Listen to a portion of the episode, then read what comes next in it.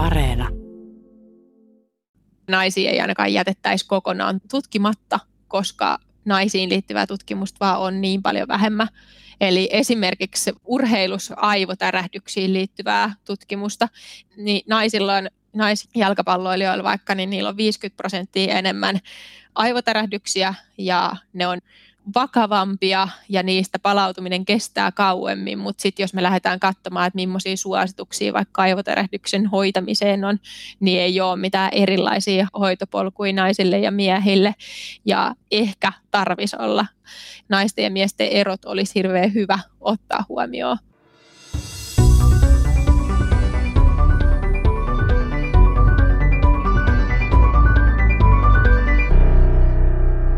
Näin käynnistyi Tiedeykkönen tänään. Aiheena on naisten ja miesten erot fyysisessä harjoittelussa. Naiset eivät ole pieniä miehiä. Miten naisen tulee harjoitella ja pitääkö kuukautiset ottaa huomioon treenissä? Onko vammojen riski erilainen? Mukana tutkijatohtori Johanna Ihalainen Jyväskylän yliopistosta. Ohjelman loppupuolella asiaa myös miesten ja naisten eritahtisesta ikääntymisestä. Siitä valottaa yliopiston lehtori Elina Sillanpää Jyväskylän yliopistosta. Mehän tiedetään, että naiset elää pidempään kuin miehet. Ja meitä kiinnosti se, että näkyykö se sama ero myös tässä biologisessa iässä, mikä sitten ennustaa sitä kuolleisuutta. Minä olen Teija Peltoniemi. Vaikka naiset eivät ole pieniä miehiä, niin meissä on myös paljon samaa. Tutkijatohtori Johanna Ihalainen. Se lähtökohta tai se, että naiset ei ole pieniä miehiä, niin se on itse asiassa aika lähelle. Meissä on todella paljon samaa. Eli meidän fysiologiset järjestelmät ja anatomisesti, niin me ollaan hyvin samankaltaisia. Ja itse asiassa sekin, että naiset on pieniä miehiä, niin sekin on jo jossain määrin totta. Suuri osa niistä meidän anatomisista rakenteista ja fysiologisista järjestelmistä, niin ne on vaan pienempiä. No sitten sen lisäksi meillä on anatomisia ja fysiologisia eroja. Anatomisista eroista esimerkiksi voidaan mainita vaikka lantio lantio on naisilla leveämpi ja sitten se, että miten se, se lantio muodostuu on myös hieman erilainen. Siellä on samat luut, mutta erilaiset kulmat esimerkiksi luiden välissä. Ja sitten on fysiologisia eroja, kuten esimerkiksi sukupuolihormonit. Eli miehillä on testosteronia, naisillakin on testosteronia, mutta hyvin paljon pienempi määrä, kun sitten taas naisten hormonit on estrogeenien ryhmä ja glutenisoiva hormoni, follikkeleita stimuloiva hormoni ja sitten progesteroni eli keltarauhashormoni. Ja nämä hormonit saa aikaan sekä näitä anatomisia eroja että fysiologisia eroja. Ja selittää osaltaan myös sitä, että miksi naiset on pienempiä kuin miehet. Miten se sitten vaikuttaa jotenkin niin kuin harjoitteluun, että kaikkiehan meidän pitäisi kuitenkin jollain lailla liikkua, että vieriväkivi ei niinkään sitten sammaloidu vaikka kaikki me kuolemme, niin minkälaiset ne on ne liikuntasuositukset, mitä sanotaan miehille ja naisille? Lähtökohtaisesti miesten ja naisten liikuntasuositukset on samanlaiset. Oikeastaan jos me lähdetään katsomaan niin tällaista näyttöön perustuvaa ihan vaikka urheiluvalmennusta, niin ajatellaan, että naiset, naisten valmennus on hyvin samanlaista kuin miesten ja ne, ja ne oikeastaan ne sellaiset isot linjanvedot perustuu miehillä tehtyyn tutkimukseen. Eli jos me katsotaan ihan vain liikuntatieteellistä tutkimusta, niin vähän riippuu, että miten me rajataan, mutta noin 3-15 prosenttia tutkimuksista on käyttänyt naisia tutkittavina. Eli meidän iso osa suosituksista perustuu miehillä tehtyyn tutkimukseen. Me ei voida sanoa, että välttämättä se naisten vaikka harjoitettavuus olisi erilaista, mutta sitten siitä on niin vähän tutkimusta, että me ei tiedetä sitä ihan varmaksi. Ja sen takia ihan ehdottomasti naisilla tehtävää tutkimusta on perään kuulutettu viimeisten vuosien aikana ja sitä kautta on myös tullut paljon lisää. Luin näitä liikuntatieteellisiä artikkeleita ja siellä oli esimerkiksi yksi tämmöinen esimerkki, että miten naisten tulisi harjoitella painonnostoa ja kuinka isoilla painoilla, niin tähänkin on erilaisia leirejä ja paljon väärinkäsityksiä ja koulukuntia vielä niin kuin alaryhmiä, niin mistä tässä on kysymys, Johanna Ihalainen? No tässä tullaan takaisin tähän pitkään perinteeseen, että perinteisesti naiset ei ole osallistunut liikunta- ja tämmöiseen varsinkin urheiluharjoitteluun. Eli jos me niin katsotaan vaikka osallistujia naisten tai olympialaisissa, niin 1924 Pariisissa 4 prosenttia urheilijoista oli naisia, kun sitten taas Rio-olympialaisissa 2016 niin jo 45 prosenttia urheilijoista oli naisia. Eli ei ole sitä perinnettä, mutta nyt tänä päivänä, niin meidän pitää herätä siihen faktaan, että puolet meistä on naisia ja naiset harjoittelee ihan yhtä paljon kuin miehetkin. Yksi koulukunta siihen naisten ja miesten eroon on se, että ajatellaan, että nainen on jotenkin herkempi, että hän ei kestä harjoittelua. Esimerkiksi kun ensimmäinen nainen oli juossut maratonin, niin silloin naisia peloteltiin, että kohtu tippuu, jos te juoksee niin pitkän matkan kuin maraton, että naisen kehoa ei ole tehty siihen. No sitten... Ja se kohtu ei tippunut kohtu ei tippunut silloin 1968 taisi olla ensin, ei kun 67, 1967 oli Catherine Switzer, joka juoksi Bostonin maratonin, niin hän osoitti, että kohtu ei tippunut. Mutta siis, et, eli yksi koulukunta ajattelee siten, että, että nainen ei kestä sitä harjoittelua, että harjoittelu on tehty miehille. Sitten taas toinen koulukunta ehkä ajattelee niin, että naiset voi käyttää niitä samoja perusperiaatteita, mitkä miehet, mitkä tutkimuksissa on todettu miehillä toimiviksi, eikä sillä sukupuolella ole merkitystä siihen, miten pitäisi harjoitella. Varmaan jos nyt yhteen vedetään tutkimustuloksia, niin lähtökohtaisesti me itse ajattelen ja tutkimus myös tukee sitä, että ne perusperiaatteet on hyvin samanlaiset naisten ja miesten välillä. No otetaan nyt vaikka esimerkiksi sitten voimaharjoittelu, painon nosto. Naiset ja miehet reagoivat siihen harjoitteluun eri tavalla. Millä tavalla se on erilaista naisilla ja miehillä? No jos me katsotaan ihan harjoittelun aikaan saamia vasteita, niin naisilla semmoinen suhteell- tai niin voiman kasvu on suhteessa suurempaa siinä harjoittelu alkuvaiheessa. Eli ajatellaan, että yksi asia, joka sitä selittää, on varmasti se, että naiset on lähtökohtaisesti heikempiä kuin miehet, koska heillä on vähemmän keskimäärin vähemmän lihasmassaa kuin miehillä, joka sitten taas johtuu näistä hormonaalisista eroista, mitä me aikaisemmin puhuttiin. Mutta kun mies ja nainen alkaa samaan aikaan harjoitella ja on sun suhteellisen samanlainen niin harjoitustausta, niin se suhteellinen voiman hankkiminen on naisilla siinä harjoittelu alkuvaiheessa nopeampaa kuin miehillä. Semmoisia pidempiaikaisia tutkimuksia ei ole niin hirveän paljon, ja niistä on niin vaikea vielä sanoa, mutta ainakin harjoittelu alkuvaiheessa niin naisten, naisten voiman lisääntyminen on suurempaa kuin miehillä. Naisten ja miesten reagoinnista lihasharjoitteluun on tehty tutkimusten yhdistetty analyysi. Siinä selvitettiin, onko nuorilla miehillä ja naisilla eroa suhteellisessa voiman ja lihasten kasvussa. Joissakin tutkimuksissa naiset saivat voimaa suhteellisesti enemmän kuin miehet. Varsinkin naisten kehittämä suhteellinen voimankasvu oli selkeästi suurempi ylävartalossa. Ja se selittyykin just sillä, että jos me katsotaan niin just noita voimaeroja naisten ja miesten välillä, niin sitten siellä ylävartalossa naiset on heikompia suhteessa kuin et jos verrataan jalkoja ja alavartaloa.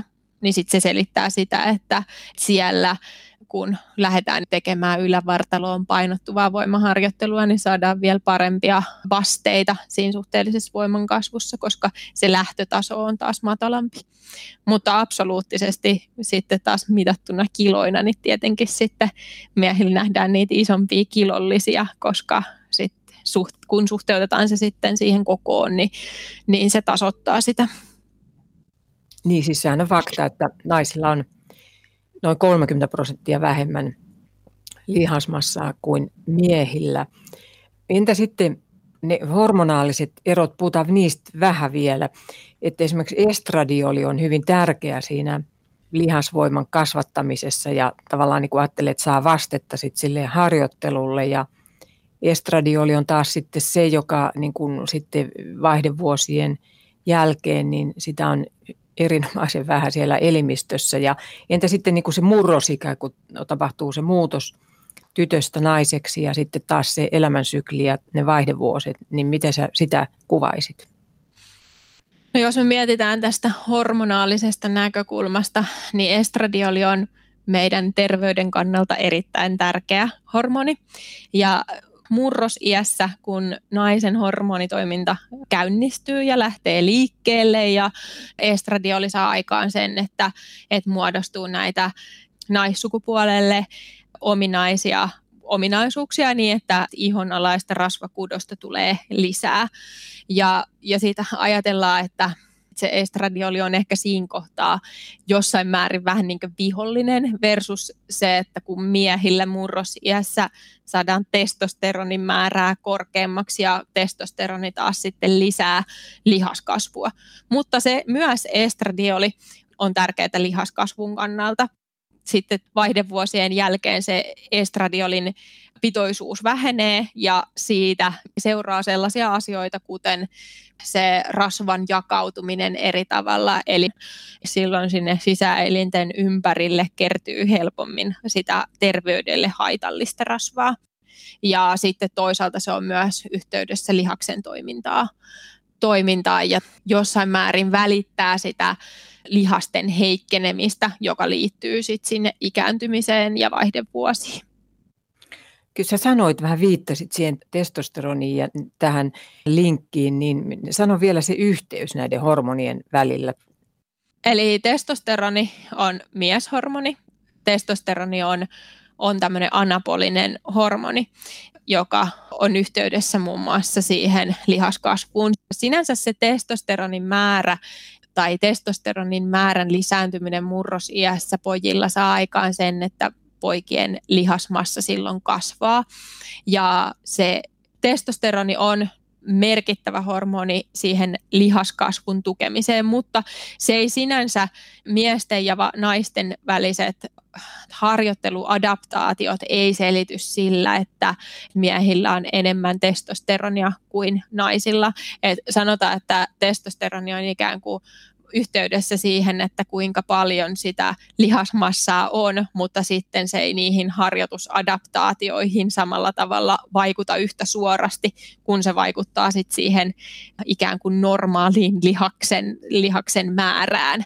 Niin kuin just tämä harjoitusadaptaatio, niin, niin miten sä sanot harjoitusadaptaatio suomeksi? Eli harjoittelun aikaan saamat vasteet.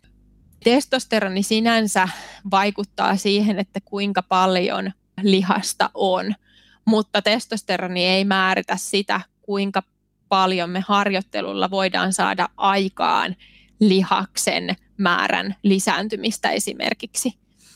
Estrogeeni myös on hormoni, joka on yhteydessä siihen lihaskasvuun ja toisaalta sit siihen lihaksen heikkenemiseen. Ja naisella on pieni määrä testosteronia kehossa, niin myös miehillä on pieni määrä sitten estrogeenijohdannaisia tai estrogeenia omassa kehossaan, mutta puhutaan tosi paljon pienemmistä määristä. Merkittävin naisten ja miesten fysiologinen ero on naishormonien aikaansaama kuukautiskierto. Miehillä testosteronipitoisuus pysyy suhteellisen vakaana pienen työn ikääntyessä – Pieniä eroja on havaittavissa vuorokauden ajan tai rasituksen mukaan, sanoo tutkijatohtori Johanna Ihalainen.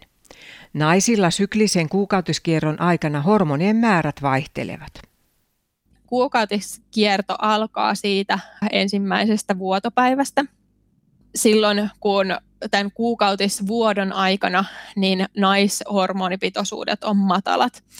Ja tällöin ikään kuin hormonaalisesti me ollaan lähimpänä miestä tai nainen on lähimpänä miestä. Eli silloin ei ole hormoni tai näitä naishormoneja juurikaan kehossa. Sitten kun siitä päivät menee eteenpäin ja hormonit toimii siten, että tähdetään siihen ovulaatioon, eli siihen, että tulee päivät, jolloin nainen voi tulla raskaaksi. Ja se ovulaatio itsessään, joka on tämä munasolun irtoaminen munasarjasta niin, että joka sitten voi siellä toisessa kuukautiskierron jälkimmäisessä vaiheessa hedelmöityä, niin sitä ennen niin nämä estradiolipitoisuudet lähtee nousemaan. Ja nämä estradiolipitoisuudet itse asiassa on ne, jotka sitten, sitten saa sen ovulaation tapahtumaa.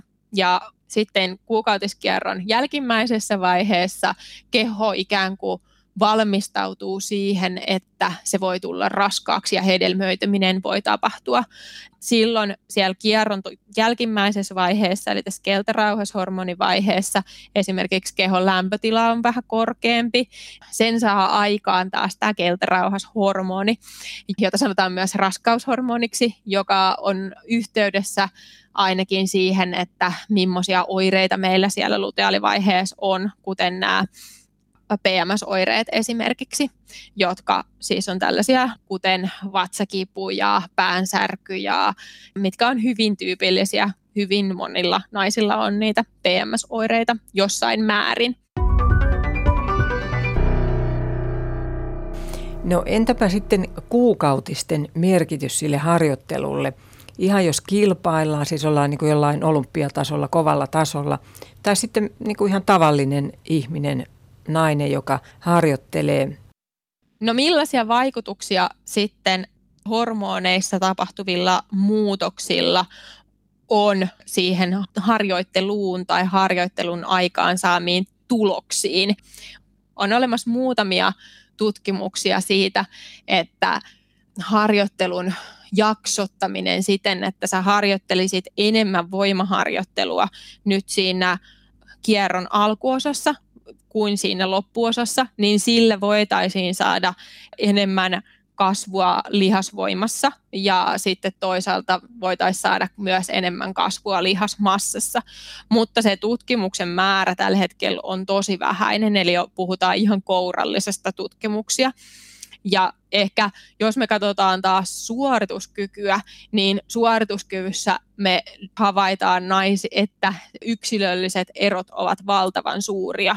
Eli jos me puhutaan ihan vaan siitä, että missä vaiheessa kuukautiskiertoa nainen saa parhaan tuloksen vaikka voimassa tai kestävyydessä, niin se jakautuu hyvin koko sille spektrille. Eli ei ole olemassa todennäköisesti ei ole olemassa sellaista aikaa, mikä on kaikille se optimaalinen aika tehdä tulosta, vaan on ehkä enemmänkin tärkeää jokaiselle naiselle, että he seuraavat sitä omaa kier- niin kuukautiskiertoa, koska ensinnäkin se, että on kuukautiskierto, niin se on merkki siitä kehon tasapainosta, eli merkki terveydestä. Ja jos kuukautiskierto jää pois, niin silloin on ehdottomasti paikallaan ottaa yhteyttä lääkäriin. Tietenkin sitten, sit jos sulla on vaikka hormonaalinen ehkäisy, joka saa aikaan sen, että kuukautisvuodot jää pois, niin silloin se on sen hormonaalisen ehkäisyn tulosta, mutta jos kuukautiset jää pois, niin silloin on hyvä, hyvä hakeutua aina lääkäriin ja on hyvä seurata sitä omaa kiertoa, kuukautiskiertoa, jotta sitten havaitsee myös ne mahdolliset oireet, jotka liittyy siihen kuukautiskiertoon, koska meidän tutkimuksissa me ollaan niin havaittu, että joo, että tämä paras mahdollinen suorituskyky jakautuu hyvin yksilöllisesti. Jokainen meistä löytää ikään kuin ne omat parhaat päivänsä, tai sitten on niitä, jotka ei huomaa yhtään mitään eroa päivien välillä suhteessa siihen kuukautiskiertoon. Mä luin näistä materiaaleista, että esimerkiksi Yhdysvaltojen tämä jalkapallo maajoukkue, niin siinä on huomioitu siinä harjoittelussa kunkin pelaajan se kuukautiskierto. Ikään kuin siihen kiinnitettiin siis huomiota, ettei se ollut vaan niin kuin piilossa se asia. Ensimmäinen asia urheilun parissa on se, että puhutaan kuukautiskierrosta. He aloittivat sillä, että heillä oli tämmöinen kysely, onko oireita ja onko sitä kuukautiskiertoa ja siitä lähdetään niin liikkeelle. Ja sitten heillä oli käytössä semmoinen sovellus, missä seurattiin sitten sitä kuukautiskierron pituutta ja sitten seurattiin niitä oireita ja sitten pyrittiin maksimoimaan sitä harjoittelua yksilöllisesti. Eli ei ole sellaista yhtä ohjelmaa, joka sopii koko sille joukkueelle, että nyt kaikki tehdään tällä tavalla ja sitten sillä me päästään siihen meidän tavoitteeseen, vaan että kyllä me tullaan siinä siihen niin yksilöimiseen. Ja sekin, että mitä sille kuukautiskierrolle tai niihin liittyviin kipuihin tai niihin liittyviin, vaikka vammariski on yksi esimerkki, että mitä pyritään vähentämään, että me tiedetään, että naisille esimerkiksi se on noihin polven, polven ristisidevammoihin huomattavasti korkeampi riski kuin miehillä. Ja se liittyy, tai on ajateltu, että se ainakin liittyy tämän estradiolin ja relaksiinin, jotka on kaksi tällaista myös kuukautiskierron mukana muuttuvaa hormonia, niin että se liittyy niiden, niihin hormonipitoisuuksiin, jotka sitten muokkaa sitä, että miten jänteet ja miten nivelsiteet, niin että miten ne kestävät. Ja sitten voidaan personoida tai kiinnittää huomiota vielä enemmän vaikka alkuverryttelyihin tai mitä me tehdään ennen sitä harjoitusta, mitä me tehdään jälkeen harjoituksen. Se on tällä hetkellä asia, joka pitää tiedostaa, että naisilla on korkeampi riski näille polven vammoille ja että siihen kannattaa kiinnittää huomiota, mutta meillä ei ole olemassa vielä sellaista täydellistä ratkaisua. Eli se aina lähtee liikkeelle ehkä kuitenkin sit siitä yksilöllisyydestä ja sitten on tällaisia isoja asioita ja sitten tärkeänä se, että luodaan sitä keskustelua ja sitä kulttuuria, jossa siitä kuukautiskierrosta puhutaan. Et esimerkiksi urheilijoilla se, että jos on vaikka niitä kipuja, niin sitten löydetään kipulääkkeitä, löydetään lääkkeettömiä hoitomenetelmiä, joita voidaan käyttää sitten siihen, että löydetään se oma maksimaalinen potentiaali. Mistä johtuu, että tytöillä hapenottokyky kasvaa 3-14-vuotiaaksi saakka ja pojilla taas 16-18-vuotiaaksi, eli vähän pidemmälle, niin mistä tämä ero johtuu?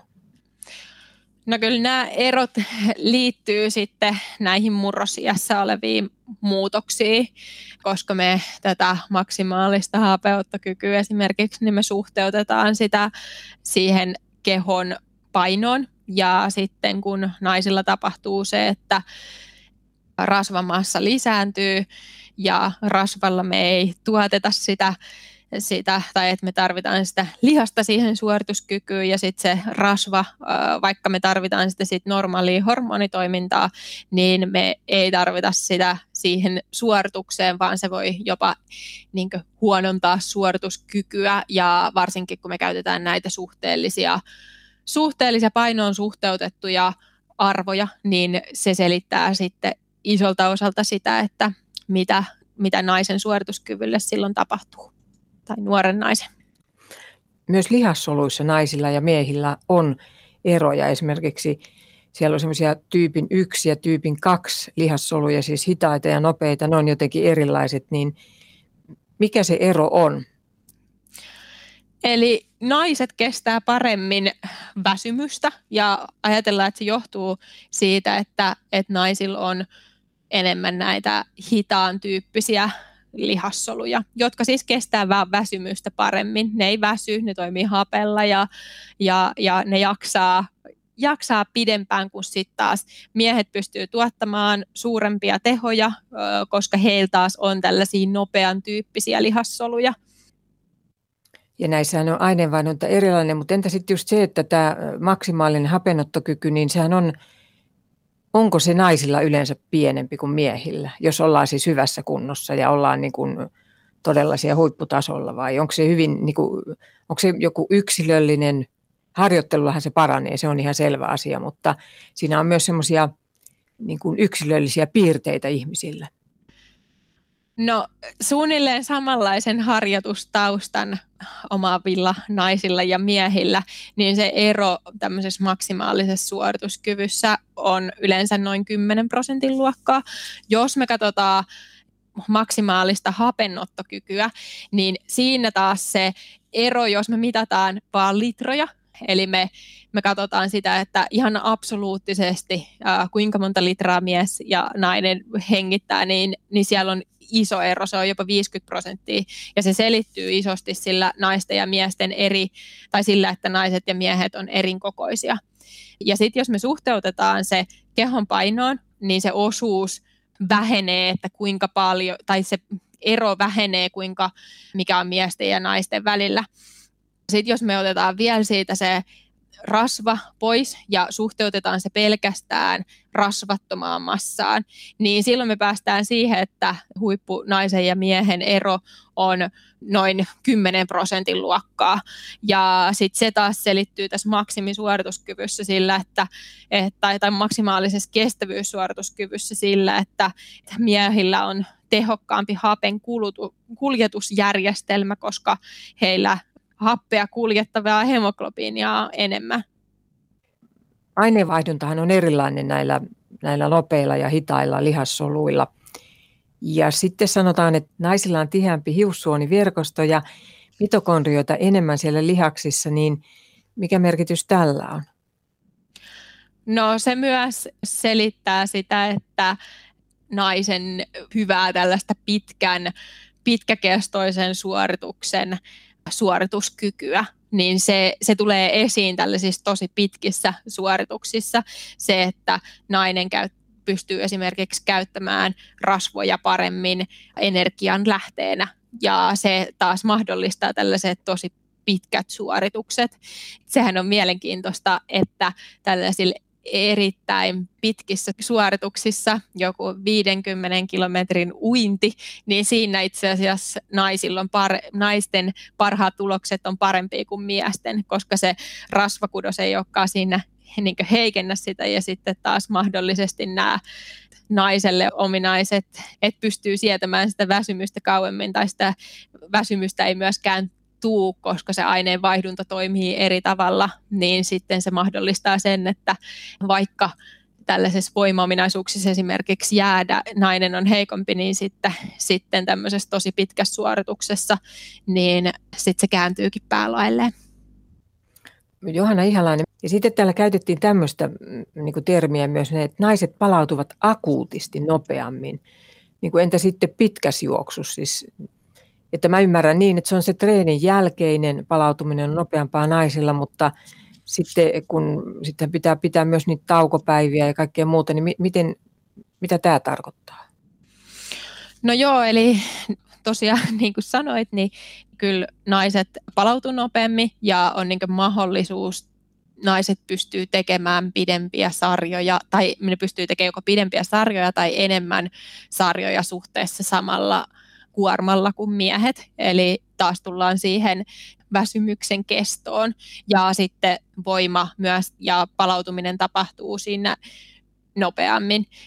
Se, että mikä se syy siihen on, niin sitäkään ei ihan täysin tiedetä.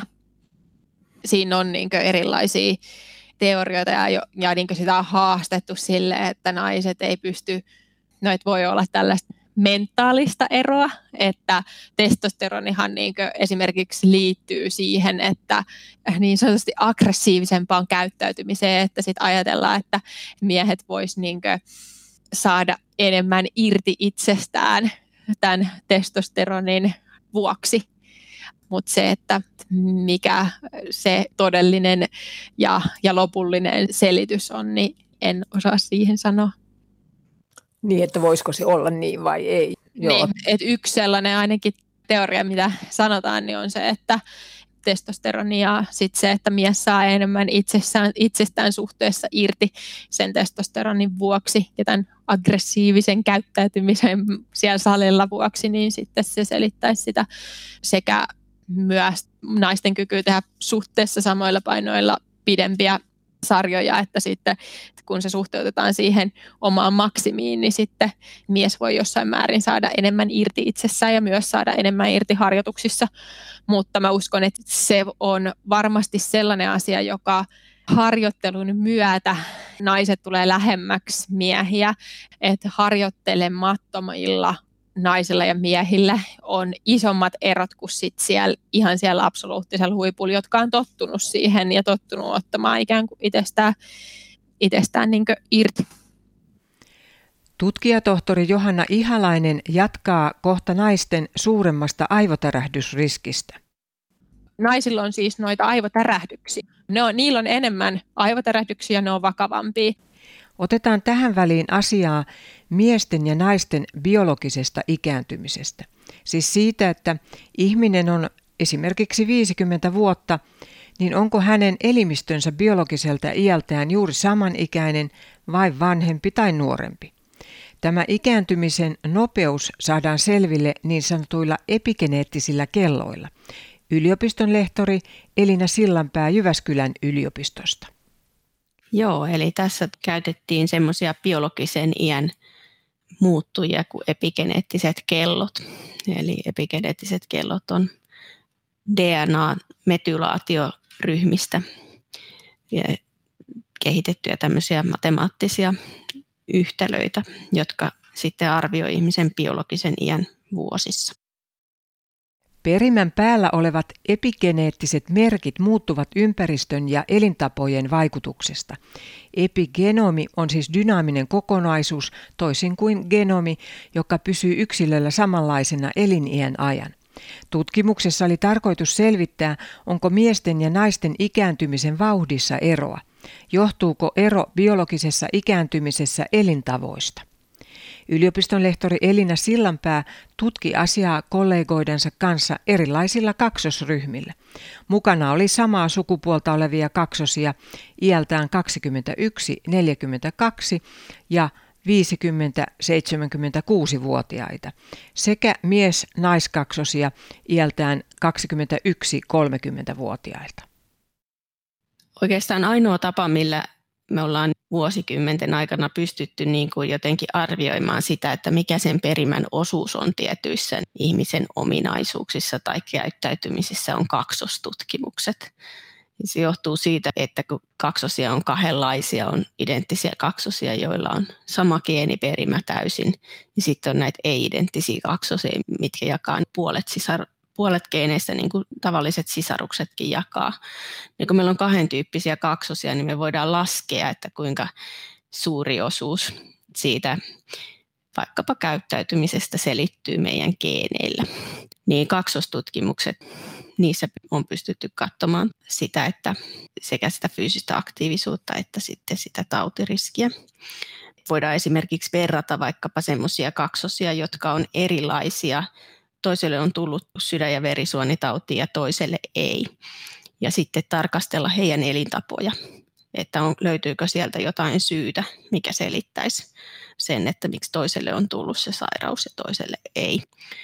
Suurimmaksi osaksi nämä kaksosten väliset erot selittyy sillä, että on vaikkapa joku tämmöinen sattuman aiheuttama tapahtuma tai muuta, että kaikki sairaudethan ei aina ole seurausta meidän omasta käyttäytymisestä, vaan paljon on myös sattuman vaikutusta. Mutta sitten myös elintavat, eli esimerkiksi tupakointi ja painon kertyminen on sellaisia tekijöitä, millä on kaksostutkimuksissa voitu osoittaa, että niillä on merkitystä siihen sairastumisriskiin mitä on havaittu sitten, onko niin tätä sukupuolta, onko siitä saatu sitten eroja, miten ja. nämä kellot ennustaa sitten sitä biologista ikää miehille ja naisille ja sitä mahdollista kuolemanvaaraa? Mehän tiedetään, että naiset elää pidempään kuin miehet. Ja tämä ero näkyy eri maissa ja se on Suomessakin näkynyt läpi monen historiallisen aikakauden. Ja meitä kiinnosti se, että näkyykö se sama ero myös tässä biologisessa iässä, mikä sitten ennustaa sitä kuolleisuutta. Ja havaittiin, että tällä epigeneettisellä kellolla mitattuna niin vastasyntyneet on ihan samanikäisiä, mutta sen jälkeen oikeastaan, niin, tai tiedetään muista tutkimuksista, että vastasyntyneet on ihan samaikäisiä, mutta sitten jo tuossa nuor, nuoressa aikuisiässä niin naiset on on epigeneettiseltä iältään niin kuin miehiä nuorempia. Ja tämä itse asiassa kasvaa tämä ero naisten ja miesten välillä koko iän. Eli, eli se on suurempi iäkkäämmillä ihmisillä. Mutta mistä se johtuu? Siis että jo esimerkiksi siinä varhaisaikuisuudessa, niin siinä on semmoinen ero. No meillä oli tässä useita eri hypoteeseja, eli me ajateltiin, että se voi johtua joko tämmöisistä biologisista tekijöistä. Me tiedetään esimerkiksi, että pieni ero naisten ja miesten välillä on elinien pituudessa jopa tämmöisissä hyvin kontrolloiduissa ympäristöissä, niin kuin esimerkiksi luostareissa, missä pystytään sitten kaikki tämmöiset haitalliset elintavat tavallaan niin kuin eliminoimaan. Sitten toinen tekijä, mikä voi selittää sitä ää, eroa biologisessa iässä naisten ja miesten välillä on tietysti elintavat. Eli me tiedetään, että, että miehet on tyypillisesti, heillä on haitallisemmat elintavat kuin naisilla. Ainakin ollut aikaisemmin. He on polttanut paljon enemmän tupakkaa ja nykyään he on enemmän, heillä on enemmän ylipainoa kuin naisilla. Ja myös jonkin verran eroja on niin kuin fyysisessä aktiivisuudessa. Miehet saattaa nuorena harrastaa enemmän, enemmän tota tämmöistä vapaa-ajan liikuntaa ja kovatehosta liikuntaa, mutta sitten, sitten naiset erityisesti keskiessä on, on aktiivisempia kuin miehet. Me tutkittiin näitä, että selittääkö tavallaan nämä erilaiset elämäntavat sitten tätä sukupuolieroa. Ja havaittiin, että tupakointi on selkeästi sellainen asia, joka selittää sitä naisten ja miesten eroa siinä biologisessa iässä. Se on ihan linjassa näiden väestötutkimusten kanssa, missä, missä on tutkittu tupakoinnin vaikutuksia elinikään. Eli näyttää siltä, että epigeneettinen kello on tavallaan semmoinen uusi tapa mitata ihmisten ikääntymistä jo silloin, kun ihmiset on vielä elossa ja sillä sitten ennustaa tätä tulevaa kehitystä. 1970-luvulla syntyneiden vauvojen elinajan odotteen ero sukupuolten välillä oli yhdeksän vuotta naisten hyväksi. Nykyään se on 5,4 vuotta. Elina Sillanpää miesten parantuneesta elinien odotteesta. Niin, selitys on varmaan sille, että se, että miksi, miksi se on niin pienentynyt, niin on se, että miesten ja naisten elintavat on nykyään enemmän samankaltaisia kuin aikaisemmin. Ja se me nähdään tässäkin, että sit kun me katsottiin näitä nuorempia kaksosia, niin heillä ei ollut eroa siinä tupakoinnissa. Eli esimerkiksi nämä meidän eri sukupuolta olevat nuoret kaksoset, niin miehet ja naiset tupakoi ihan yhtä paljon.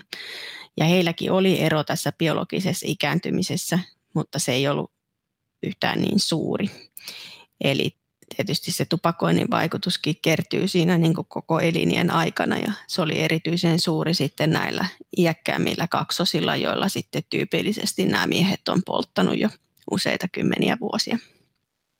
Onko tietoa alkoholista, alkoholin käytöstä? Joo, alkoholin käyttö oli, oli yksi sellainen tekijä, mitä tässä, tässä tota tutkittiin niin kuin potentiaalisena selittäjänä ja se jonkin verran selitti, selitti kyllä sitä niin kuin biologisen iän eroja, mutta ei sitten kuitenkaan tätä sukupuolieroa. Eli sen vaikutus on, on varmaan pienempi kuin tämän tupakoinnin. Mutta oliko siinä niinku mitään sellaista, niinku, että selitti tätä biologisen iän eroja ylipäätään ihmisten välillä, mutta ei sukupuoli, sukupuolten välillä? Joo, kyllä näin. Eli sitten kun me tutkittiin tavallaan niissä viimeisi, viimeisimmissä malleissa sillä lailla, että me laitettiin niin kuin kaikki elintavat niin kuin samaan malliin, niin se tupakointi oli siellä se, mikä niin kuin jäi merkitseväksi. Tyypillisesti hän ihmisille kasaantuu joko haitallisia tai hyviä elintapoja. Eli monesti sellaiset ihmiset, jotka käyttää paljon alkoholia, niin ne todennäköisemmin myös polttaa tupakkaa ja harrastaa vähemmän liikuntaa. No ehkä semmoinen asia, mikä mä haluaisin sanoa, niin on se, että ihmiset elää nykyään ihan hirvittävän pitkään. Ja ne altistuu erilaisille elintavoille niiden elämän eri vaiheissa eri lailla. Eli sen takia on niin kuin mun mielestä tärkeää niin kuin kehittää sellaisia niin menetelmiä, että me voitaisiin mitata näiden elintapojen vaikutusta terveyteen tai ikääntymiseen niin kuin sen elinien aikana. Että ei me oikein pystytä muuten niin kuin tutkimaan enää niitä jotenkin kattavasti, koska jos ajatellaan, että, että vaikkapa elintavan vaikutus tapahtuisi niin kuin 30 tai 50 vuoden aikana, niin se kerkii siinä aikana jo muuttumaan niin monen kertaan, että, että tota, ei sitä oikein voi niin kuin tutkia edes ihmisellä. Ja sitten toisaalta taas niin kuin se, että, että jos me tutkitaan niin kuin elintavan vaikutuksia vaikkapa kuolleisuuteen, niin me tutkitaan kuitenkin sitten ihmisiä, jotka on elänyt ihan täysin erilaisena historiallisena ajanjaksona kuin mikä meillä nykyään on ollut. Eli vaikka me saataisiin tutkittua niitä elintapojen vaikutuksia, niin ne on sitten tavallaan semmoista tietoa, mikä, mikä, on, mikä ei enää niin kuin nykypäivänä päde ollenkaan. Et me elätään ihan erilaisissa olosuhteissa kuin sitten nämä sukupolvet, millä sitten me ollaan voitu niitä tutkimuksia tehdä. Että sen takia tämmöinen niin menetelmien kehittäminen on ihan tosi tärkeää. Yliopiston lehtori Elina Sillanpään mukaan tutkimuksessa havaittiin miesten olevan biologiselta iältään vanhempia kuin naiset. Samaa sukupuolta olevissa nuoremmissa kaksosissa miehet olivat keskimäärin vuoden vanhempia kuin naiset ja vanhemmissa kaksospareissa noin neljä vuotta vanhempia. Mies-nais-kaksospareissa mies oli keskimäärin 1,3 vuotta vanhempi biologiselta iältään kuin nainen. Tutkijatohtori Johanna Ihalainen jatkaa naisten lihasvoimasta ja suuremmasta aivotärähdysriskistä. No, me puhuttiin siinä alussa tästä voimaharjoittelusta, siis että se olisi yksi artikkeli, joka niin kuin lähestyisi asiaa siitä näkökulmasta ja näistä erilaisista koulukunnista. Ja sitten yksi tämmöinen koulukuntahan on, että nainen ei voi nostaa raskaita painoja. Niin sitten yhtä laillahan se voisi olla sitten joku juoksija, niin se ei voi harjoitella kovasti ja, ja sitten se oli tosiaan se maraton oli hyvä esimerkki siellä, niin onko semmoista rajaa olemassa naiselle, onko rajaa olemassa miehelle, kuinka paljon hän voi nostaa, kuinka paljon harjoitella, joka liittyy siihen sukupuoleen? No mä uskon, että suuremmat kuin sukupuolien välillä, niin suuremmat erot on yksilöllisesti. Eli yksilöt kestää harjoittelua eri tavalla. Ja siinä on tietenkin tärkeää se, että seurataan sitä omaa kuormittuneisuutta ja sitä koko elämän kuormittumista, koska sitten se vaikuttaa myös meidän harjoitteluaikaa saamiin tuloksiin että miten me palaudutaan esimerkiksi, niin mä uskon, että, että yksilölliset erot on suurempia kuin sukupuolten väliset erot siinä, että kuinka harjoittelu kestää. Eli naiset voi nostaa raskaitakin painoja. Naiset voi aivan varmasti nostaa ja täytyykin nostaa. Isommilla painoilla tehtävä harjoittelu on tosi tärkeää oman suorituskyvyn kannalta, että kun me mietitään sitä, että mikä haastaa esimerkiksi ikääntyessä niitä vaatimuksia, niin sitten, että mikä meille kenellekin on se maksimaalinen suoritus, niin osalle se on se, että nousee sängystä, niin se on se maksimaalinen ja siihen tarvitaan se oma maksimaalinen suoritus, niin toki meidän silloin pitää sitä maksimia ikään kuin tehdä, että me päästään jatkossakin sieltä sängystä ylös, niin tosiaankin mä kannustan siihen, että tehdään myös isoilla painoilla, mutta turvallisesti. Tietenkin siinä pitää osata voimaharjoittelustekniikat ennen kuin sä voit maksimipainoja sinne laittaa, mutta sinänsä maksimipainoja ei tarvitse pelätä tutkijatohtori Johanna Ihalainen Jyväskylän yliopistossa. Aikaisemmin viittasit myös siihen, että pitää nostaa niitä painoja ja luoda siinäkin sitä lihasreserviä. Jos verrataan ikään kuin naisia ja miehiä sitten taas samalla harjoittelutaustalla tai, tai jotenkin just sen, nyt ehkä enemmänkin puhutaan siitä, että ei ole hirveästi välttämättä harjoitellut ja sitten tapahtuu joku, joku tilanne, vaikka loukkaantuminen, onnettomuus, jossa sitä lihasreserviä tarvitaan, niin onko siinä eroa, kun ne miehet lähtökohtaisesti ovat vahvempia, 30 prosenttia siellä kasvuvaiheessa, 50 prosenttiakin se lihasvoiman ero, niin onko sillä merkitystä? On ihan ehdottomasti, eli koska sitä lihasmassaa on enemmän ja me tiedetään, että joidenkin sairauksia esimerkiksi ilmetessä, niin sit se lihasmassa vähenee joka tapauksessa, mutta jos se vähenee siitä, että sulla on enemmän lähtökohtaisesti lihasta, niin sä jäät edelleen normaalitasolle. Ja sit sun on helpompi pitää sitä sekä sitä suorituskykyä sille, että suorituskykynä me voidaan niin puhua ihan näistä peruspäivittäisistä askareista, sä pystyt tekemään asioita, kun sulla on sitä lihasta, niin että vaikka lihasmassa vähenee, niin sitten se toimintakyky ja suorituskyky kuitenkin pysyy sellaisina, että me pystytään toimimaan normaalia tai meidän normaalissa päivittäisessä aktiivisuudessa.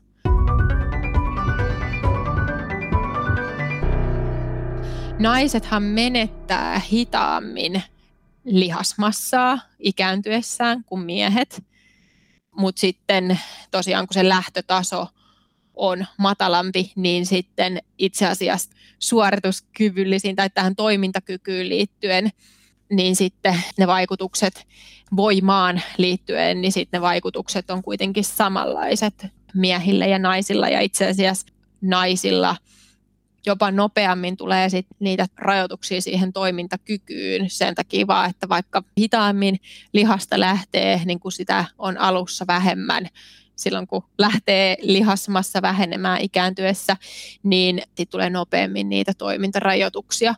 Mutta se, mikä on tärkeää muistaa, niin missä vai, tai että lihasmassaa voi myös kasvattaa niin harjoittelulla ja on saatu hyviä vasteita hyviä ikääntyneilläkin tämmöisestä voimaharjoittelusta.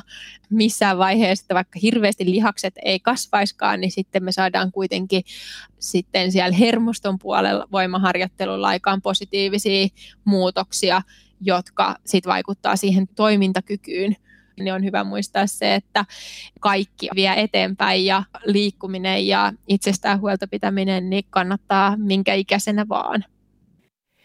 Tutkijatohtori Johanna Ihalaisen mukaan naisia on ollut liikunta- ja urheilututkimuksissa huomattavasti harvemmin mukana kuin miehiä. Yksi syy naisten vähäisyyteen tutkimuksissa on kuukautiskierto, joka sekoittaa tutkimusasetelmaa että se otettaisiin huomioon ja naisia ei ainakaan jätettäisi kokonaan tutkimatta, koska naisiin liittyvää tutkimusta vaan on niin paljon vähemmän. Esimerkiksi vaikka urheilussa, vaikka aivotärähdyksiin liittyvää tutkimusta, niin naisilla on naisjalkapalloilijoilla vaikka, niin niillä on 50 prosenttia enemmän aivotärähdyksiä ja ne on tutkitusti ne on vakavampia ja niistä palautuminen kestää kauemmin, mutta sitten jos me lähdetään katsomaan, että millaisia suosituksia vaikka aivotärähdyksen hoitamiseen on, niin ei ole mitään erilaisia hoitopolkuja naisille ja miehille ja ehkä tarvisi olla, mutta nämä naisten ja miesten erot olisi hirveän hyvä ottaa huomioon. Naisilla on siis noita aivotärähdyksiä, enemmän aivotärähdyksiä, ne on vakavampia, mutta sitten jos me katsotaan tällaista mä en saa suomentaa tätä konsensusstatementtia, mikä on tehty, niin tämmöinen niin yhteenveto siitä, että asiantuntijat on yhdessä luoneet hoitapolun ja suositukset, kansainväliset suositukset sille, että miten urheilussa pitäisi hoitaa vaikka aivotärähdyksiä, niin sit siellä ei olekaan otettu huomioon hirveän paljon sitä, että mahdollisesti nyt naisten ja miesten välillä olisi jotain eroa. Että se on niin yksi esimerkki. Mutta mistä se johtuu, että ne on vakavampia ja vammauttavampia? Mikä se, on se, niin kuin mikä se syy sitten on? No sitä ei itse asiassa tiedä, että siinä ajatellaan, että kun ajatellaan, että siinä voi olla tällaisia suorituskykyyn liittyviä, että ajateltaan, että miehellä nyt yleisesti ottaen ne voimat voisi olla suurempia, koska vauhti on suurempaa, mutta sitten ehkä ne liittyy että ne liittyy jotenkin näihin fysiologisiin eroihin naisten ja anatomisiin eroihin miesten ja naisten välillä että mikä se, mikä se niin syy siellä on. No sitä syytä ei, ei niin selkeästi osata sanoa.